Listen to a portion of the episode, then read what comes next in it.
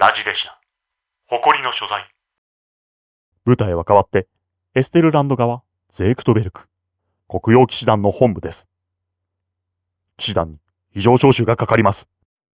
PC1 も団長ロゲール・ゾンマーフェルトの前に参集したところです。ロゲールは30代半ばの長身の男性で、冷たく鋭い目をしています。集まった面々に、ロゲールはあくまで冷静に語りかけます。つい先ほど、ブレダ側から国境線を侵犯する動きが確認された。石膏からの報告は、騎士らしき兵装に身を包んだ者が5名ないし10名、ゼークトベルク方面に向かっているとのこと。不審な点も多いらしい。まず全員が徒歩であること、国境線を越える以前から返り血を浴びていたこと。あまりにも大胆かつ明け透けな審判である。陽動の可能性も高い。まっすぐこちらに向かうとすれば、到着は今夜半。指示があるまで、おのおの持ち場を遵守せよ。副長である PC1 のみ、解散せずに残るように言われます。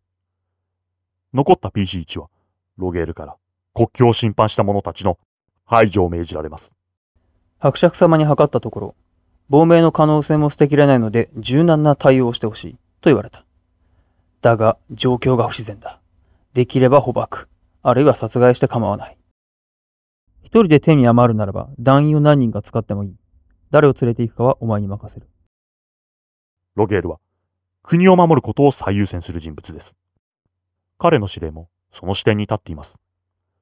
ロゲールというキャラクター、考え方をここではっきり打ち出しておきましょう。なお、ゼークトベルクの現領主は幼いため、軍事はロゲールが後見人として掌握しています。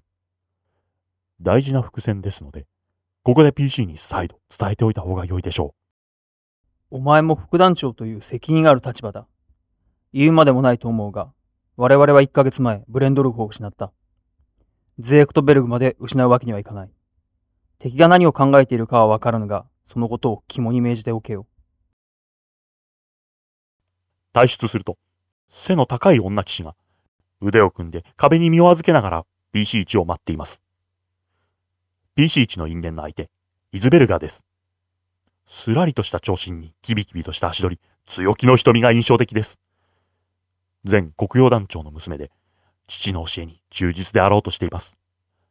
PC1 の方が背が低いなら、上から見下ろすようにして話しかけてきます。団長は何とおっしゃっていた？それで、貴様はどうするつもりだ？一人で国境に向かうのか？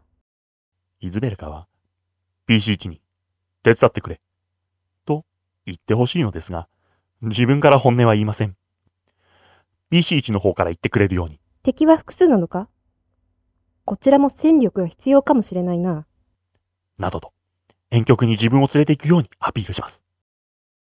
手伝いと言うならば、仕方ない。手伝ってやろう。まあいわゆるツンデレ、ってやつですよ。ええ。PC1 が手伝ってほしいと頼まない場合、イズベルカは脈絡をぶった切って、唐突にこのセリフを言い、頼まれたことにします。なお、NPC が増えると面倒なので、イズベルカ以外の騎士は連れて行かない方がいいでしょう。どうしても、と PC1 が主張するなら、アダマスのトループ、つまりザコを1グループつけてください。もちろん、大して強くありません。PC1 がイズベルガーともっと話したそうにしているならば、展開ステージで1シーン設けて対応し、ここはこの辺で終わりにしてください。PC1 がイズベルガーと同行することになったところで、シーン終了です。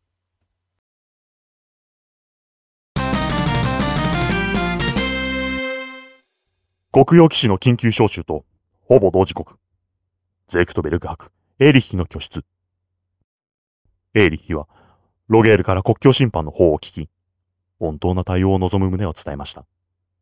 しかし、相手の芳しくない反応に不安になり、PC さんを招いたところです。なお、エーリッヒのセリフは、PC さんとの関係に応じて、適宜変更してください。エーリッヒは、繊細な横顔に不安げな表情を浮かべ、突然物々しくなった窓の外に視線を送ります。気丈に振る舞おうとしているとはいえ、その横顔は、まだ少年そのものです。彼の横顔を見ながら、PC さん、あなたはエーリヒが領地を相続した日のことを思い出します。私は非力だし、知恵もなく、経験も足りない。しかし私に課せられた使命は熟知しているつもりだ。そのためならばいかな犠牲でも払う覚悟ができている。師匠、私にブレダの侵略が止められるだろうか。その時 PC さんは、何か彼を勇気づけられるようなことを言ってあげられたでしょうか。PC さんに何と答えたのか聞いてみましょう。10歳の少年はしっかりしているようで、すがれるものを無意識に探しています。PC さんが力になると伝えられたら、エーリヒはとても喜びます。師匠、私を導いてください。うまく元気づけられたら、エーリヒはそう言って深々と頭を下げます。ダメだったとしたら、とてもがっかりしたように、お父様、私を導いてください。と、つぶやきます。PC さんの回想は、そこでエーリヒに声をかけられ、終了します。お父様が名誉ある戦死を遂げられ、私が後を継いでまだ1ヶ月だ。もう戦争が再開されるのだろうか。師匠、このような話をロゲール団長が伝えてくれた。私はできればこの人物と会って話がしたい。どうにかならないだろうか。亡命の可能性を過大に予想します。むしろ、そういう方向に持っていく交渉をしてもらいたい。と、BC さんに懇願します。あまりにも不審ではないか。到底ただの侵犯行為だとは思えない。きっと何か我々に望むことがあるはずだ。そこで師匠、ぜひ協力を仰ぎたいのだ。BC さんがエイリヒの頼みを聞き、脱出したところでシーン終了です。これで導入ステージがすべて終了します。ラジでした。誇りの所在。展開ステージ。続いて展開ステージです。まず、PC からの支援要求がなければ、PC1 がトレンメルと出会うシーンを始める。という旨を明快に告げましょう。そして、そこに至るまでのシーンが欲しいかどうかを各 PC に尋ねてください。PC さんであれば、PC1 と話すシーンが、PC4 であれば、トレンメルと絡む動機が固まるシーンが、PC1 であれば、イズベルカと話すシーンが要求されるかもしれません。ただし、PC2 の他の PC に先んじてトレンメルと会うという希望は受け入れない方が無難です。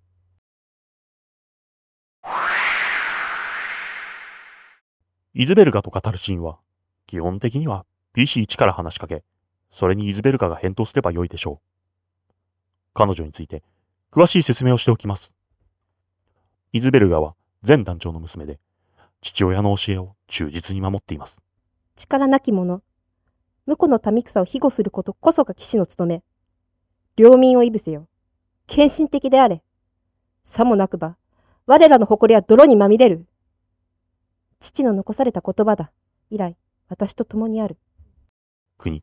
領土を守ることを第一と考える現団長ロゲールとは対照的な考え方で、内心はロゲールに批判的です。もちろん、騎士団長を表立って非難することなど、騎士道に反しますので、普段はそんなことは口にしません。ただ、何かあった時に、内心が言葉の歯に乗ることはあります。イズベルガは気が強い女性で、敵を恐れるような素振りは見せません。お前の背中は安心して任せておけ。その一方で、なかなか素直に自分の気持ちを表すことができません。特に PC1 に対しては、往々にしてつっけんどな口調になりがちです。PC1 が彼女に親切にすると、異様に慌てふためきます。今回の国境侵犯事件に対しては、亡命など、守るべき民を見捨て、騎士の誇りをかなぐり捨てるような愚行だな。奴がイカれてないことを祈っている。というのが彼女の意見です。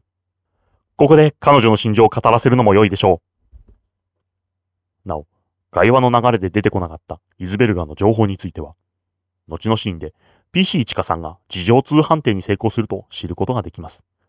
PC1 のみ交渉判定も可です。例えば、イズベルガーが成婚を持っていないことや、彼女のアルカナ、特技などです。イズベルガーのアルカナは、アダマス、アルドール。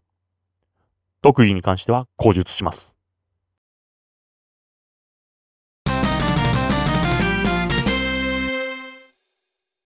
PC4 がテレジアの調査を優先した時に入るシーンです。情報を集めるために事情通などの技能で判定を行ってもらいましょう。しかしわかるのは、テレジアからの連絡が途絶える数週間前に、ルーカスはすでに行方をくらませていたということだけです。PC4 は酒場で、当てが外れたことで肩を落としているところです。と、ひどく興奮した様子で、兵装の男たちが店内に入ってきます。飛行機騎士団員です。彼らは声高に注文を叫び、これがしばらく飲み納めになるかもしれん。羽目を外すぜ。招集がかかったらどうする気だ。自重しないか。その後しばらくは声を潜めていましたが、狩猟が増えるにつれ、だんだんと声も大きくなり、会話の内容はすっかりあたりに聞こえるように。昼日中に味方を切り捨てて亡命とはな。狂気の沙汰としか思えん。亡命？部下を引き連れてか？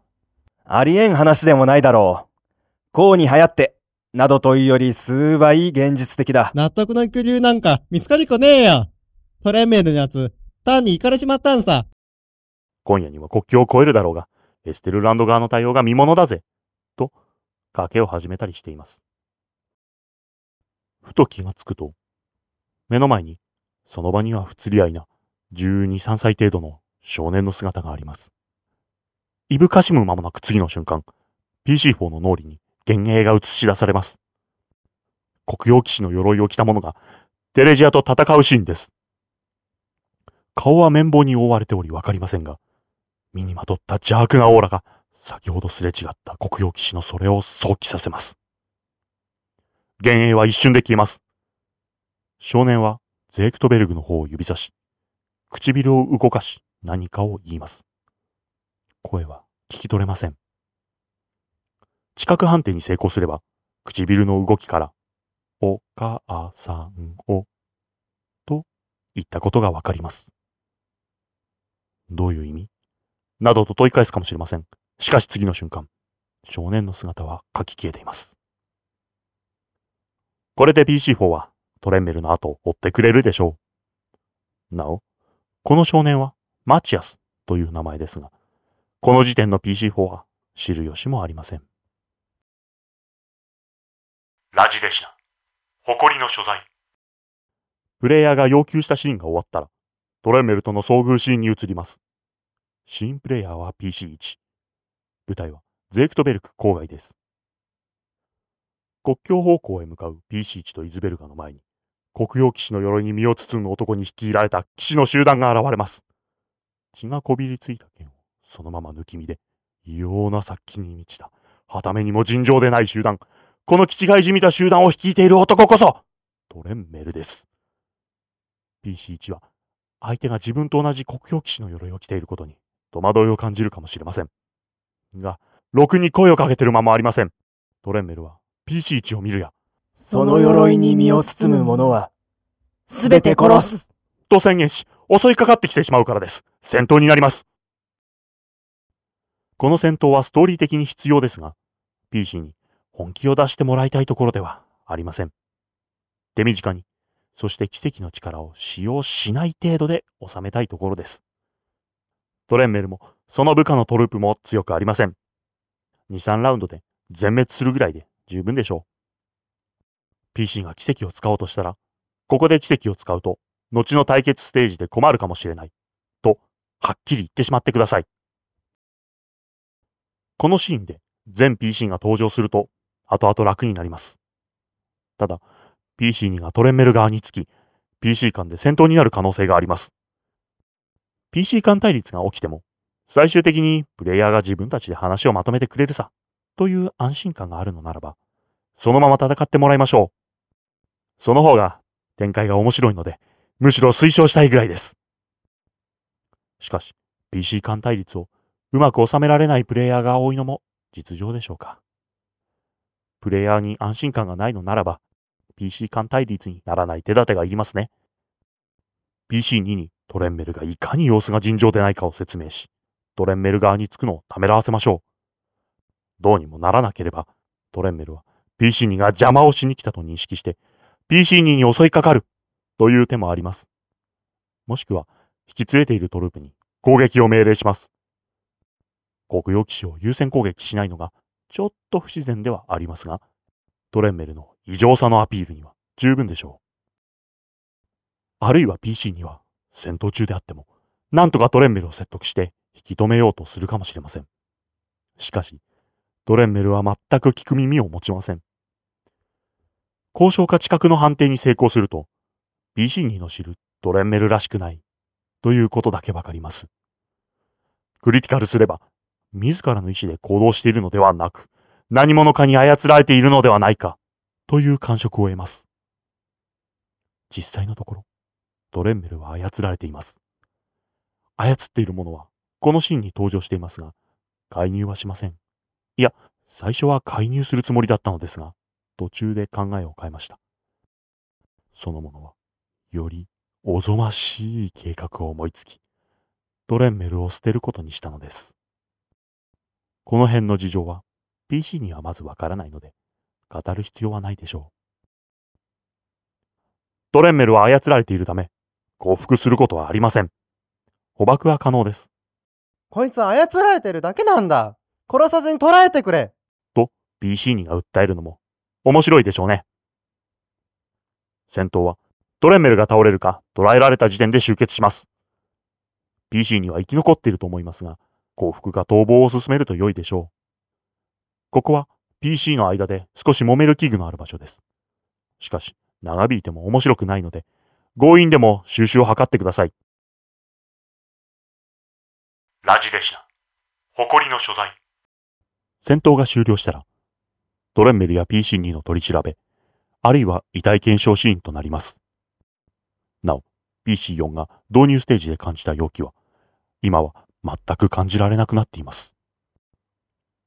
トレンメルが捕獲されている場合、彼は縛られてなお、狂ったように暴れようとするため、尋問どころではありません。推奨ではないものの、奇跡を使って支配を解いていた場合、彼は正気になります。ですが、支配されたきっかけ、操られている間のことはほとんど覚えていません。残念ですが、有用な情報は手に入りません。一方、PC2 が降伏しているのならば、PC2 がどう答えるのかはもちろん、プレイヤー次第です。トレンメルのボディチェック、もしくは遺体検証を行いたければ、資格の対決になります。勝利すると、フルプレートがマキだと気がつきます。マキとは、精魂が宿ったマジックアイテムのことです。マキは時折自我を有しており、強力なキャラクターであることもあります。そしてこのフルプレートは、マキ秘匿の特技を使用して、自らの存在を隠そうとしていました。それはつまり、PC がこの鎧は妙だと思った瞬間、フルプレートが突然、書き消えます。ルール的には、アングルスの退場できる特技、逃げ道を使用しています。失敗すると大変困るので、GM 権限で自動成功です。ただ、アングルスの特技を使用したということは、PC は気がつきます。フルプレートがマキだと気がついていない場合、ひとまず鎧はそのままです。シーン終了後に姿を消しますので、PC は次のシーンで、いつの間にか鎧が消えていることに気がつきます。その時は、何が起きたのか PC にはわかりません。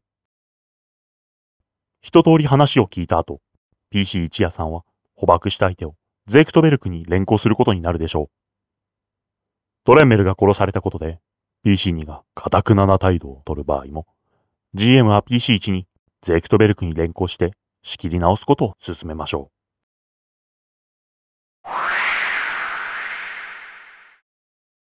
トレンメルが正気に帰った場合の行動指針を話しておきます。彼は騎士の端くれとして道義は守ろうとしますが、傭兵上がりであるためしぶとさがあります。潔く死のう、などとは考えません。邪術で操られていたんだ。俺の意志じゃない。と主張し、生き延びる方法を探ります。PC さんあたりが事件の落としどころについて何か提案があるようならば、それに乗るでしょう。ただし、友人 PC2 の身は案じます。あいつは無関係だ。解放してやってほしい。と頼みます。